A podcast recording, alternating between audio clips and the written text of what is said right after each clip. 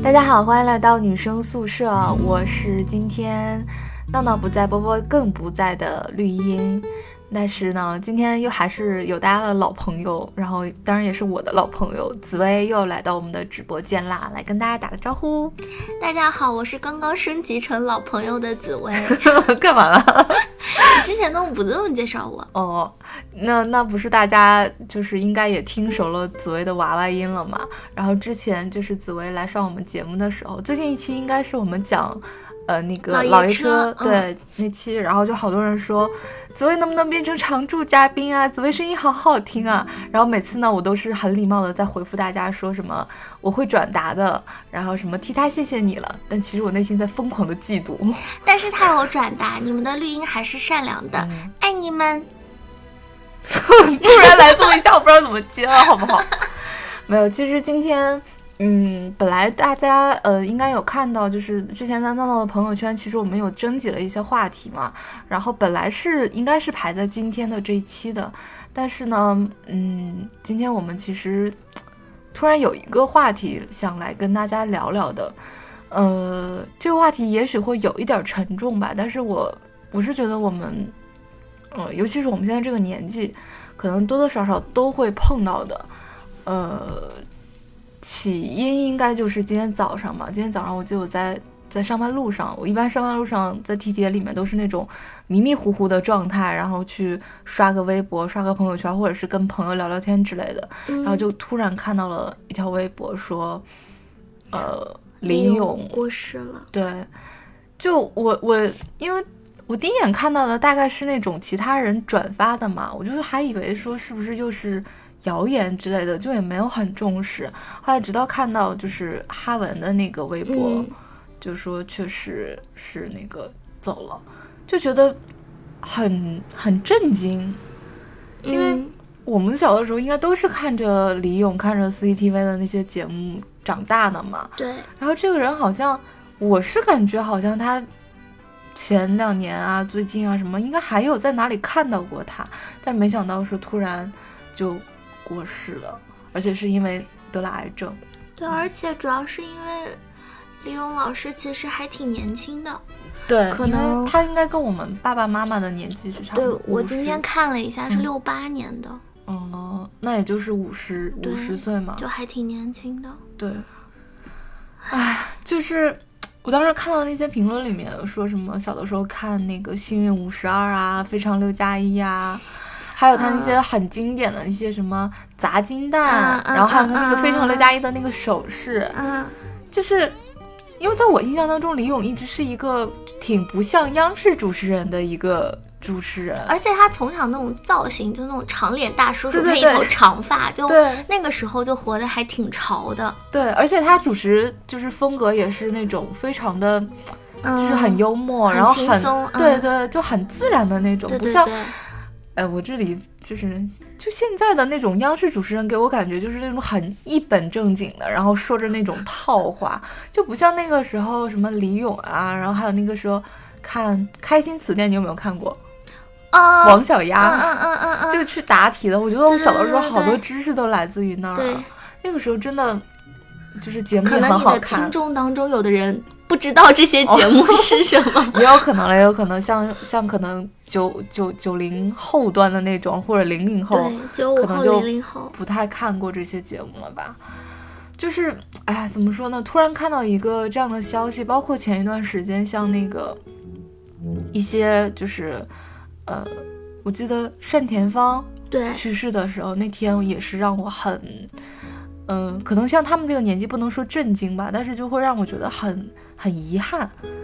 就是从小到大又少了一位。对对对，从小到大那种陪伴过你的声音也好，然后这个形象也好，包还有一些演员啊，就你从小看到他们的剧长大的，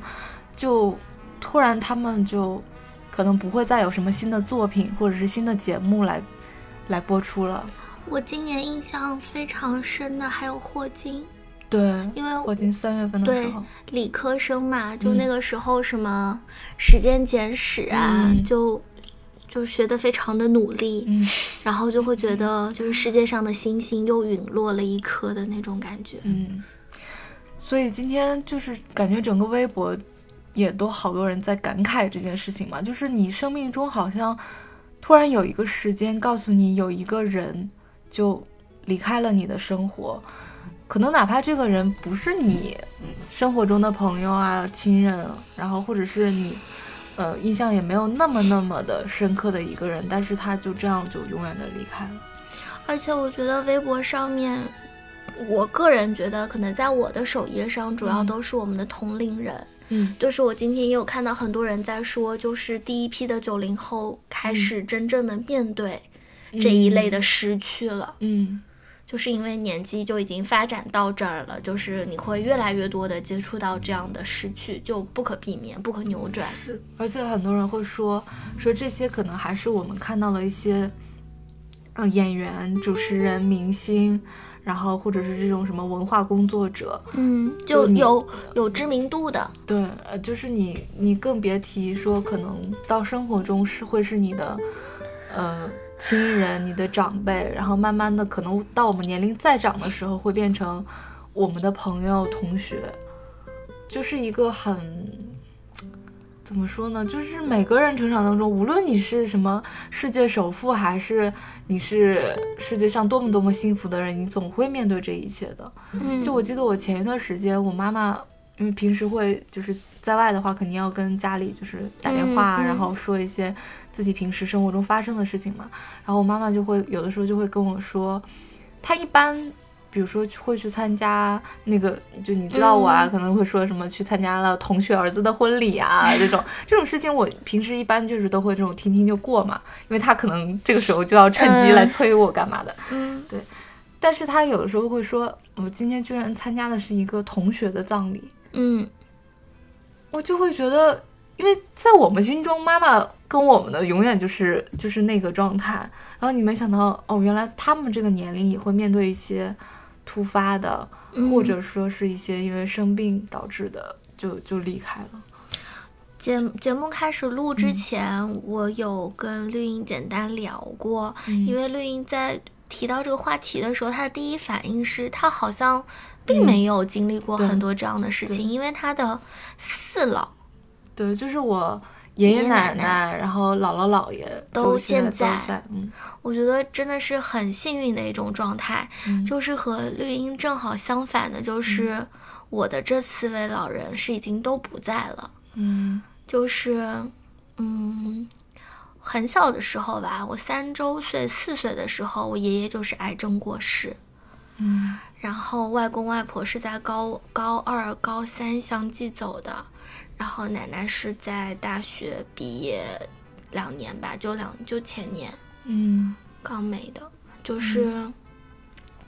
绿茵问我说要做什么主题的时候，就正好今天发生了，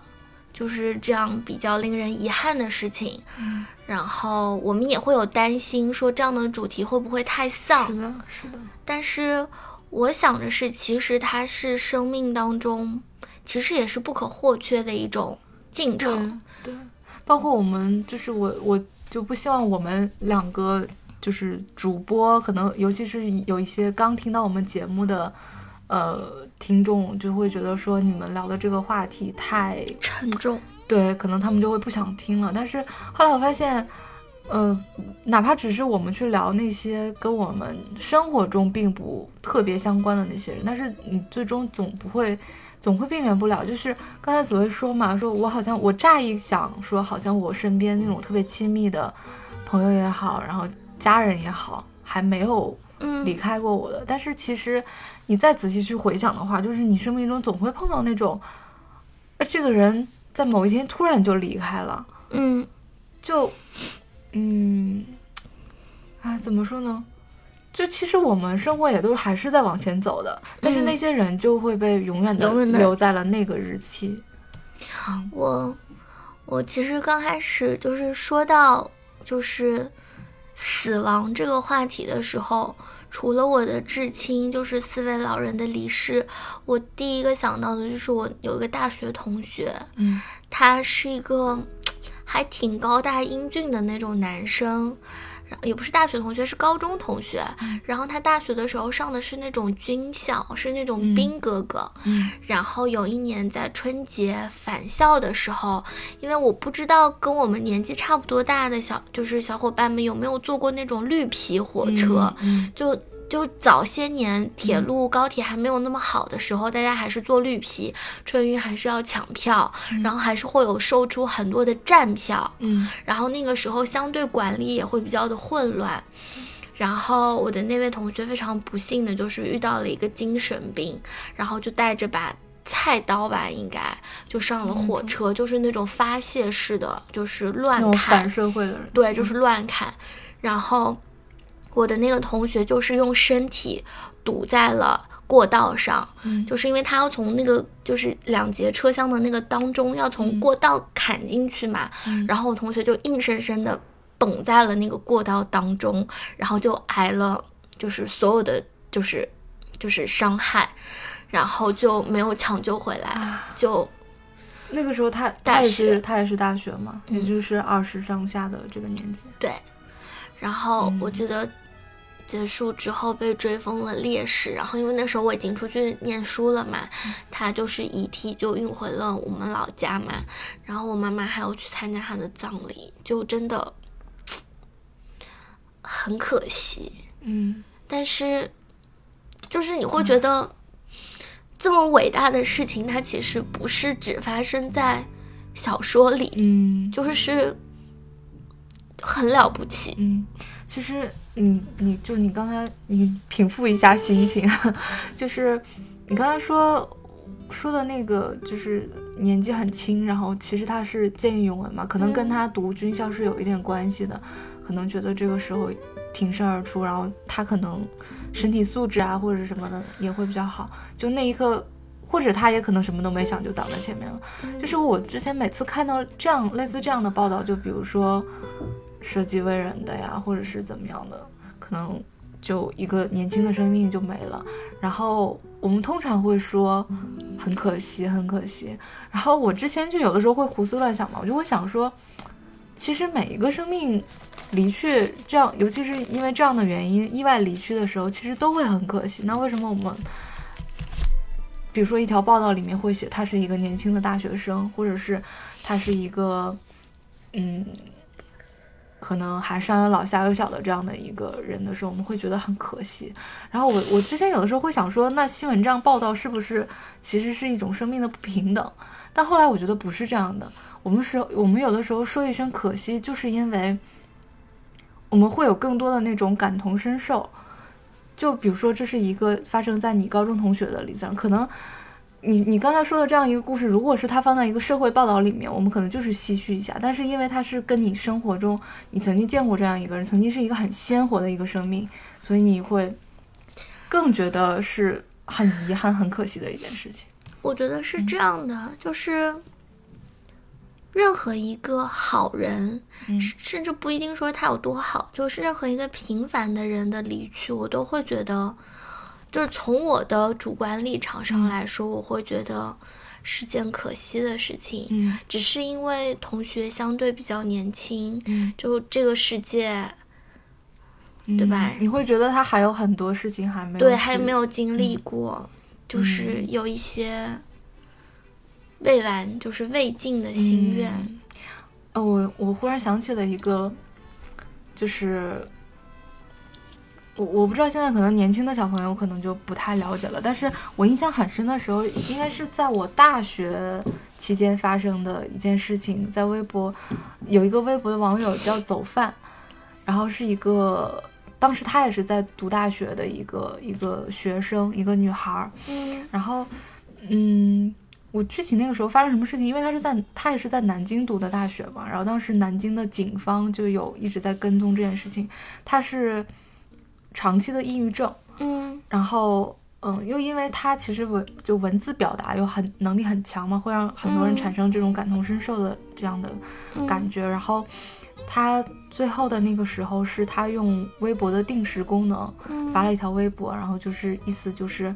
就是大家也不要觉得很惊讶什么的，我只是觉得就不开心，然后就让我去死一死就好了，就发了一条很云淡风轻的这样一条微博，然后。因为发的是定时微博嘛，所以当时马上警方去找啊，包括大家知道现在微博上有一个那个就是警察叫江宁公安在线，网警会有很多类似的网警。对，江宁公安在线就是正好是他辖区里面的嘛，他们马上就去找，就希望能挽回这条生命，但是最后没有没救上。对，就他他被我就是一直我到现在还会想到这个人，是因为。好像就是从那个时候起，微博上很多这种会觉得说，可能我心情不太好，或者是怀疑自己有抑郁倾向的人，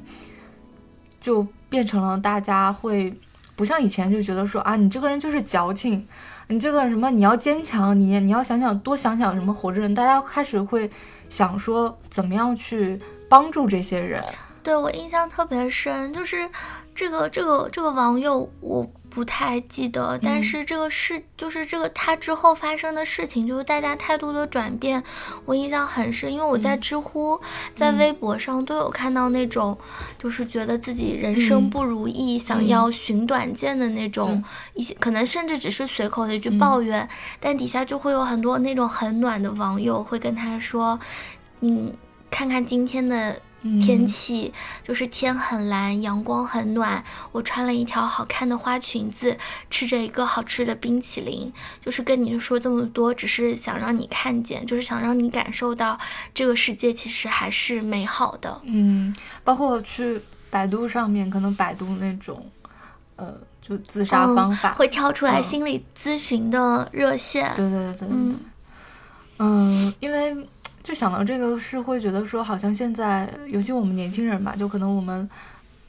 更更更更直接的那种观察到的，就是我们年轻人好像大家都会生活压力会很大，然后都会有那种不开心的时候，就会觉得说，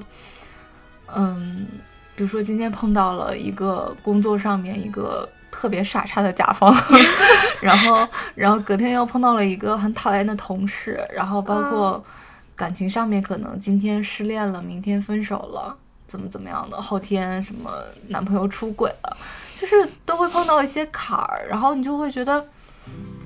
可能这一下是不是我就过不去了？然后就会想不开。但是有的时候一个人想这种事情，你就会越想越想不开，就会钻那个牛角尖嘛。那这个时候可能来自于朋友们，甚至是一个不认识的一个。陌生网友之间的一个回复，就会让你觉得就很温暖吧。就是我觉得难免都会有压力大的时候，然后，嗯，我觉得现在很多风气已经好很多了，就不是会有那么多的人站着说话不腰疼，说风凉话，说哎呀，就是这点小事有什么，就是。就是要执着的这种，大家反而会更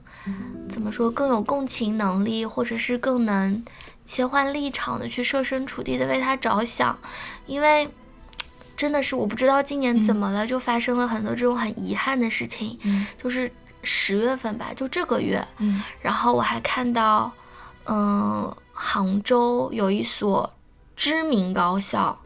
应该算顶尖高校了，一个博士。研究生的同学咨询了短见，因为我是在他同校，就是我的发小就在那所学校，是看到了他的刚开始的是一个寻人启事，因为他失踪了，然后在朋友圈留下了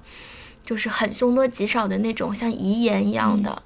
然后结果我们那个时候都还在祈祷说希望能够挽救的回来，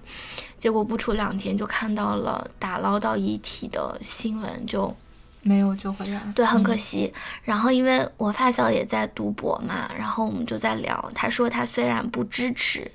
也会觉得这样挺对不起家里人的，但是他从某些角度是能理解，就是一个人压力大到就真的已经承受不住了。嗯，这可能对他来说就是你得允许他有懦弱的成分。嗯，但是虽然你会希望他能够再坚强一下，但是。就，而且很多，反正据我了解到的，就是说那种，尤其是那种，比如说抑郁倾向的要去自杀的这样的，其实好多人会觉得他们胆小，他们不能面对生活中的一些不如意的事情。嗯但是我看到一种说法，当然我我我不知道啊，这个说法对不对？他说其实那些人并不是胆小，就是因为也有一种说法是，抑郁症可能是天生的某一种倾向，就是可能在你基因里面的一种抑倾向。抑郁症是这样的嗯，抑郁症我也没有那么专业，就是嗯。曾经学过，它嗯。其实分成心源性跟生源性。嗯。就是你是因为发生了不开心的事情，精神上面受到了打击，就是你会有长期的抑郁情绪，还是说你是因为某种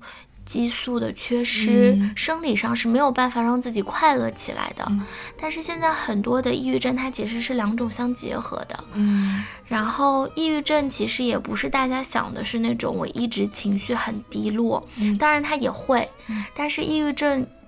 最严重的一种情况是，他与这个世界失去了瓜葛，失去了牵连。他不说爱，也不说恨，不说开心，也不说不开心，而是觉得世界上的一切东西对他没有意义了。就是他觉得自己也是一个无意义、不需要存在的，这样就很容易走向极端。对所以像这一部分人，可能他也不是因为他胆小怯懦，就是对，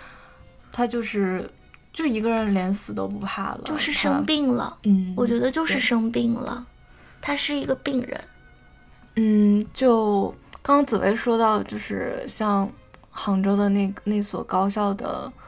呃，应该他还是学生嘛，嗯就是他可能离去之前会发一个朋友圈。嗯就说到这个，我就忽然想到，嗯，我大学的时候，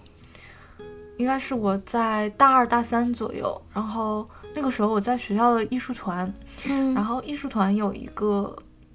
学弟，嗯就他。比我小一届，但其实我平时是跟他没有怎么说过话，艺术团就人也还挺多的，但是，嗯，他是在某一天就是在学校里面发生了意外，然后嗯。就突然走了。他是他是他现在说的那个，我们都还挺后怕的，就是我们学校是那种上床下桌嘛，嗯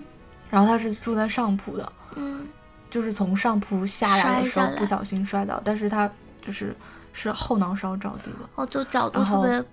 不刚好。对他一下子就那个，然后你知道那种感觉，就是我虽然跟他不熟，但是就是你前一天还是在那种很鲜活的，就可能我就像普通的大学男生一样，呃，发朋友圈啊也好，然后跟同学一起上课、一起吃饭也好，然后包括到我们的合唱团，呃，到我们艺术团去训训练。就是，然后突然一下子人就没了。当时我记得我，因为我身边就是我们其他的就是跟他团里面跟他关系比较近的那些同学们，就是真的很接受不了。然后直到嗯他家里人来学校去帮他收拾办后事，，对嗯对，然后把他的所有的东西拿走，就是是一件很不能接受的，不像，就是可能，嗯，如果人是比如慢慢生病啊，或者是他已经远离了你的生活，你就会觉得，嗯，好像你会震惊一下，或者是悲伤一下，但是慢慢就会忘了。但是当这样一个前一天还很鲜活的人，然后后来他们去看他的，翻到翻到他的朋友圈啊这些的时候，就是现代人，你会不会觉得他这样离世，就是但是他会有很多很真实的存在的痕迹留下，嗯，就像李咏去世之后，很多人去翻他的微博，然后还翻到他可能在生病期间，还有一些网友因为不明真相嘛，就觉得好像他移居到美国了，然后觉得很嗯。很忘国呀，怎么样的，还去骂他。对，然后你现在就会觉得说，人家只是在养病啊，就那些人有什么理由去去这样嗯。无端的去骂他？但是这个人已经不在了，这些是是非非，然后这些别人的，就是去怀念也好，然后去当时指责他的那些人也好，就已经没有意义了。但是你说到这个，我突然就想起来，之前微博上有有前一阵子吧，有一个还挺诡异的一个讨论话题，叫嗯“如果哪一天我突然不幸离世了，我的社交嗯账号要怎么办？”对，但是从今天就你刚刚这样说的看起来，我会觉得我会庆幸，嗯就是互联网的发达，我有这样的一个社交账号，能够把我就是做一些这样的留存。嗯，就是不然的话，我可能在这个世界上，不是之前看我不知道你看过 Coco 没有？就是那个啊，我没迪士尼看，我的泪点太低了，迪士尼的那部部电影 Coco 里面说，其实也不是 Coco 里面说的，就是一直都有一种说法，就是人其实是有两次死亡，嗯一次是你肉体的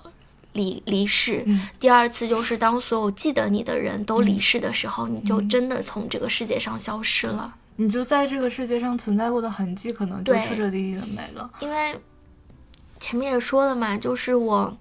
爷爷奶奶、外公外婆其实都已经走了，嗯，但是因为那个年代，他可能要留留下来的东西就。可能就只有几张是那种冲洗出来的那种老嗯照片，甚至到后面数码照片都很少，就会有一种好怕有一天就是这个感情真的会淡啦什么的，嗯就可能他们也就没有人会记得有这样一个人在。对，但是你刚刚说的那个，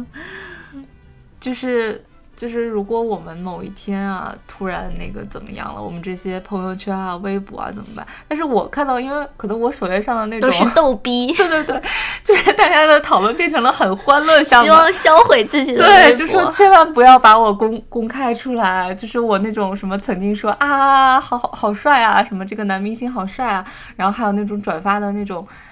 哈哈哈哈的微博，就千万不要被大家知道。可是我不知道你还记不记得不久前滴滴出事的那个小姑娘？嗯刚开始的时候，网友不是也翻到了她的微对博，就是从她的微博看到了她是一个爱漂亮、嗯聪明、可爱，就是穿的美美的要去赴一个喜欢的局。嗯的一个活生生的小姑娘，就是虽然你的那些逗逼网友们现在说着会是嗯一些很开玩笑、很恶搞的话，但是我觉得逗逼其实也是他们鲜活的一面。是，嗯，而且反而你想到，就是我们可能更早以前的那种，你你对于这种突然离开你生活的这些人的印象，就是因为你你现在也没有他们的朋友圈可以看，没有他们的微博可以看，你的那个印印象其实是会慢慢淡化的。就是我突然想到，我小的时候，就是可能在我十来岁左右。甚至可能好，应该还没有十岁的时候，我当时我妈妈单位，然后有一个刚毕业的一个姐姐，就是去他们单位工作，然后我对她印象特别深，是因为第一她跟我妈妈关系很好，就是，然后第二她我我印象中就是她长她应该属于我生活当中碰到的第一个那种我觉得像女神的那样的姐姐，嗯，就是长得好看，然后你知道我东北人嘛，对吧？东北的那个女性都是那种，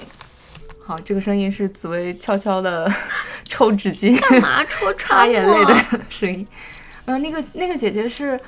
就是她长相也是那种很甜美，然后那种说话语气动作都是温温柔柔的。嗯那你知道，在那种东北都是那种特别虎，然后特别东北老娘们儿的那种环境里面，突然出现了这样一个姐姐，就是就是你知道小小女孩的心里面就会那种暗暗的那种崇拜，啊然后她又是就是好像。哦，我记得不太清了。反正她后后来的时候，她应该刚到我妈妈单位的时候，应该还是刚毕业。然后后来就是也是经人介绍嘛，然后跟一个船员结婚了。嗯，就是你知道船员是那种要要出出海出海嗯很久，然后回来休一个假，休个半个月，然后再出去很久，而且他们在海上是会没有信号的。嗯那那个年代可能大概什么卫星电话呀什么也没有这么发达嘛，就是会联系不上。我记得后来我妈妈提到他的时候就会说，嗯、她婆婆是一个就是那种很对她很不好，呃，然后又因为。儿子这个桥梁又长期的不在嘛，儿子跟丈夫的这个哦角色长期不在，会有很多婆媳矛盾。对，然后导致了那个姐姐后来其实就是应该是得了抑郁症的。嗯然后这件事情是我在高三的那个暑假得知的，就是那个姐姐后来跳楼了，从六楼跳下来。然后就是在我们的那个小，在我们那个小区里面，对，而且其实这件事情是发生在我高考的前几天，嗯，然后我妈妈当时是知道了，因为跟她关系很好，但是嗯。我妈妈没有跟我说，就是她也没有表现出来这件事情，因为很怕影响到我高考的情绪嘛，她就没有跟我说，然后默默的去参加葬礼啊什么的，然后直到我考完试了，她才跟我说这件事情，嗯。因为我是觉得那个也是我妈妈一个生命中一个很突然的一个事情。然后，当我后来知道了，就是我只会觉得这个姐姐就这样不在了，因为她日常的生活到底是怎么样的，她具体跟她的婆家发生了什么样的事情，她就是跳楼之前到底怎么样了，其实我也就你也再也没有办法去得知了。嗯，但这样一个人就消失在生活里。但我觉得其实，因为你刚刚提到妈妈嘛，我觉得妈妈在面对这种事情的时候，其实。也挺，嗯，不能说不能说脆弱吧，就是也挺柔软的。就是我们我一直以来印象中，爸妈都是那种天不怕地不怕，就是天塌下来有他们替我撑着的那种。嗯，就直到高中的时候，外公外婆一年内相继过世，然后我就记得，就好不容易办完最后的后事，就回来有一天在家里。看电视，看着看着，我妈眼泪就下来了，然后就跟我说，说她以后再也没有爸爸妈妈了，嗯，然后说她以后就只有我跟我爸了，嗯，就那一瞬间，我才意识到，其实我们是爸爸妈妈的孩子，但是我们的爸爸妈妈也是还是他们爸爸妈妈的孩子，对。嗯，而且，其实我上大学，因为离家还挺远的，那些年，就是公共交通也没有现在这么方便嘛。然后那时候也还没有直飞的那种机场，也还没有修好。然后因为到后来，我只剩下我奶奶，然后我奶奶身体一直都不太好，就是那种大病没有，小病不断的那种。嗯，那个时候上大学的时候。就其实离家很远，也一直会很担心，就是担心奶奶的身体，或者担心爸妈的生活。我就记得大二的时候有一次，我就下了晚自习，在走回宿舍的路上，我就觉得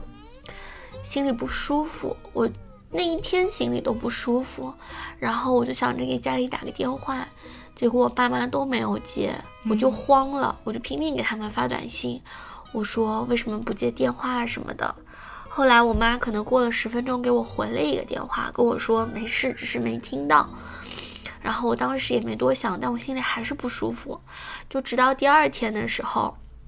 我妈才给我打电话说。那天晚上，我奶奶疾病住院了，就是做手术。她没有接我电话的那个时候，就是在医院里面忙交手续费啊什么的，没敢跟我说，是因为怕我担心。另外一个也是说，就是希望我奶奶能够挨过去嘛。然后虽然那一次我奶奶就是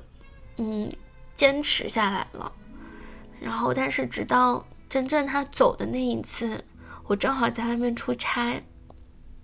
我接到我妈电话的时时候是那种大清早，因为是个周六，我印象很深。六点多七点，我妈给我打了个电话，然后第一句话就是跟我说：“宝贝，你坐起来清醒一下。”然后我当时我都没有问，我眼泪就下来了，我就知道发生什么事情，然后我就赶紧去买当天的机票，然后临时也订不到去坐高铁，我基本上就是高铁一路。哭回来的，就哭到车上的人都会问说：“小姑娘你怎么了？”包括我打车去，就是高铁站的路上，然后那个司机也会一直在问。然后我那个时候还在给我老板打电话请假，然后司机就听到了，然后连司机都一直在安慰我说：“你不要哭，说你如果这样的话，你回去的路上你自己会很危险，因为你一个小姑娘，你自己会很危险。”嗯。然后，其实就是，直到现在我都觉得很不真实。嗯，就是老人家其实已经就可以说是抚育了你二十几年，然后最后的那些时间，因为又不在家里，不在他们身边，是在外面上学、工作。我一直到现在，有的时候都会想，就是到临了放假回家的时候，都会想，是不是其实。外公外婆奶奶都没有走，就可能我只是因为没有在家里那个城市，是不是只要我回了家，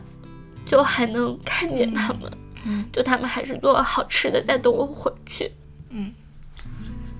其实，嗯，就节目最开始说嘛，说就是因为我我姥姥姥爷。爷爷奶奶就是现在都还在，其实确实是在，至少在同龄人当中，我觉得我真的算幸运，对，很很很幸福的。然后，嗯，但是我因为可能双鱼座多愁善感，然后又比较爱想象吧，就是其实我从很小的时候我就会想说，他们有一天可能就会离开我，尤其我我是我小的时候是我姥姥带大的嘛，跟我姥姥关系感情特别好，然后我就会想说。他这两年身体也不太好了，那我整个就是从大学我离家开始到现在，就这些年，我每天晚上的手机是不会关机，而且我会就是会静音，但是我会把电话的那一项开开，我就是很担心，如果哪一天突然就接到一个电话，然后如果我没有听到，我我要我要等到过一段时间之后我才能回去，我会很遗憾。对。我其实如果有那种离家在外，不管是求学也好，还是工作也好的，就是小伙伴，就其实真的挺想和你们说一句，虽然有点老生常谈，嗯，但是就是我们作为年轻人，其实常规来说，我们将来的日子还有很久很久，但是可能老人家们就是会比较，嗯，就是在。在意这么些年，就有的时候我们可能为了自己就是开心啊，打游戏啊，也会不太搭理家里电话什么的，也不太常会去给家里打电话。其实还是要多保持联系，有能力、有时间、有条件的话，还是能够多陪在身边的就陪在身边。嗯。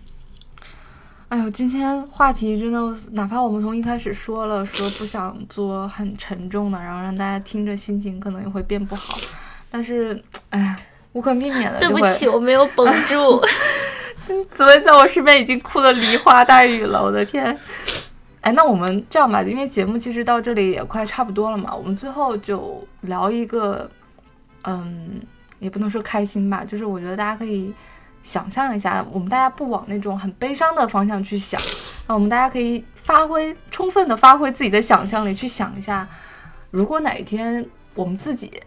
要离开这个世界了，你比较希望自己到时候是一个什么样的状态？就是我觉得，虽然我刚刚就是到现在为止都很难受，嗯，但是其实我想了一下，我身边经历过的这些离世。就是自己的，就是爷爷奶奶、外公外婆也好，还是说那个同事也好，他们其实即使走了，但是死亡这件事情给我留下的更大的影响，并不是那种负面的、消极的，会让我害怕、恐惧的。嗯，就是他们即使走了，但是他们给我的爱没有走。就是我现在回想起来，他们其实，就是我一直都在一个很幸福、很幸福的家庭里，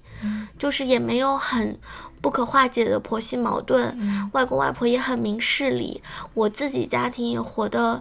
相对算很幸福的，就是爷爷奶奶、外公外婆也并没有说老一辈嘛，尤其我们家那个地区比较重男轻女，但是我从小并没有得到不一样的。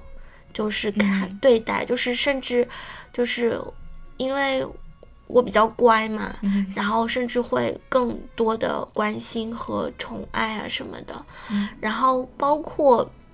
就是其他那些同学，或者是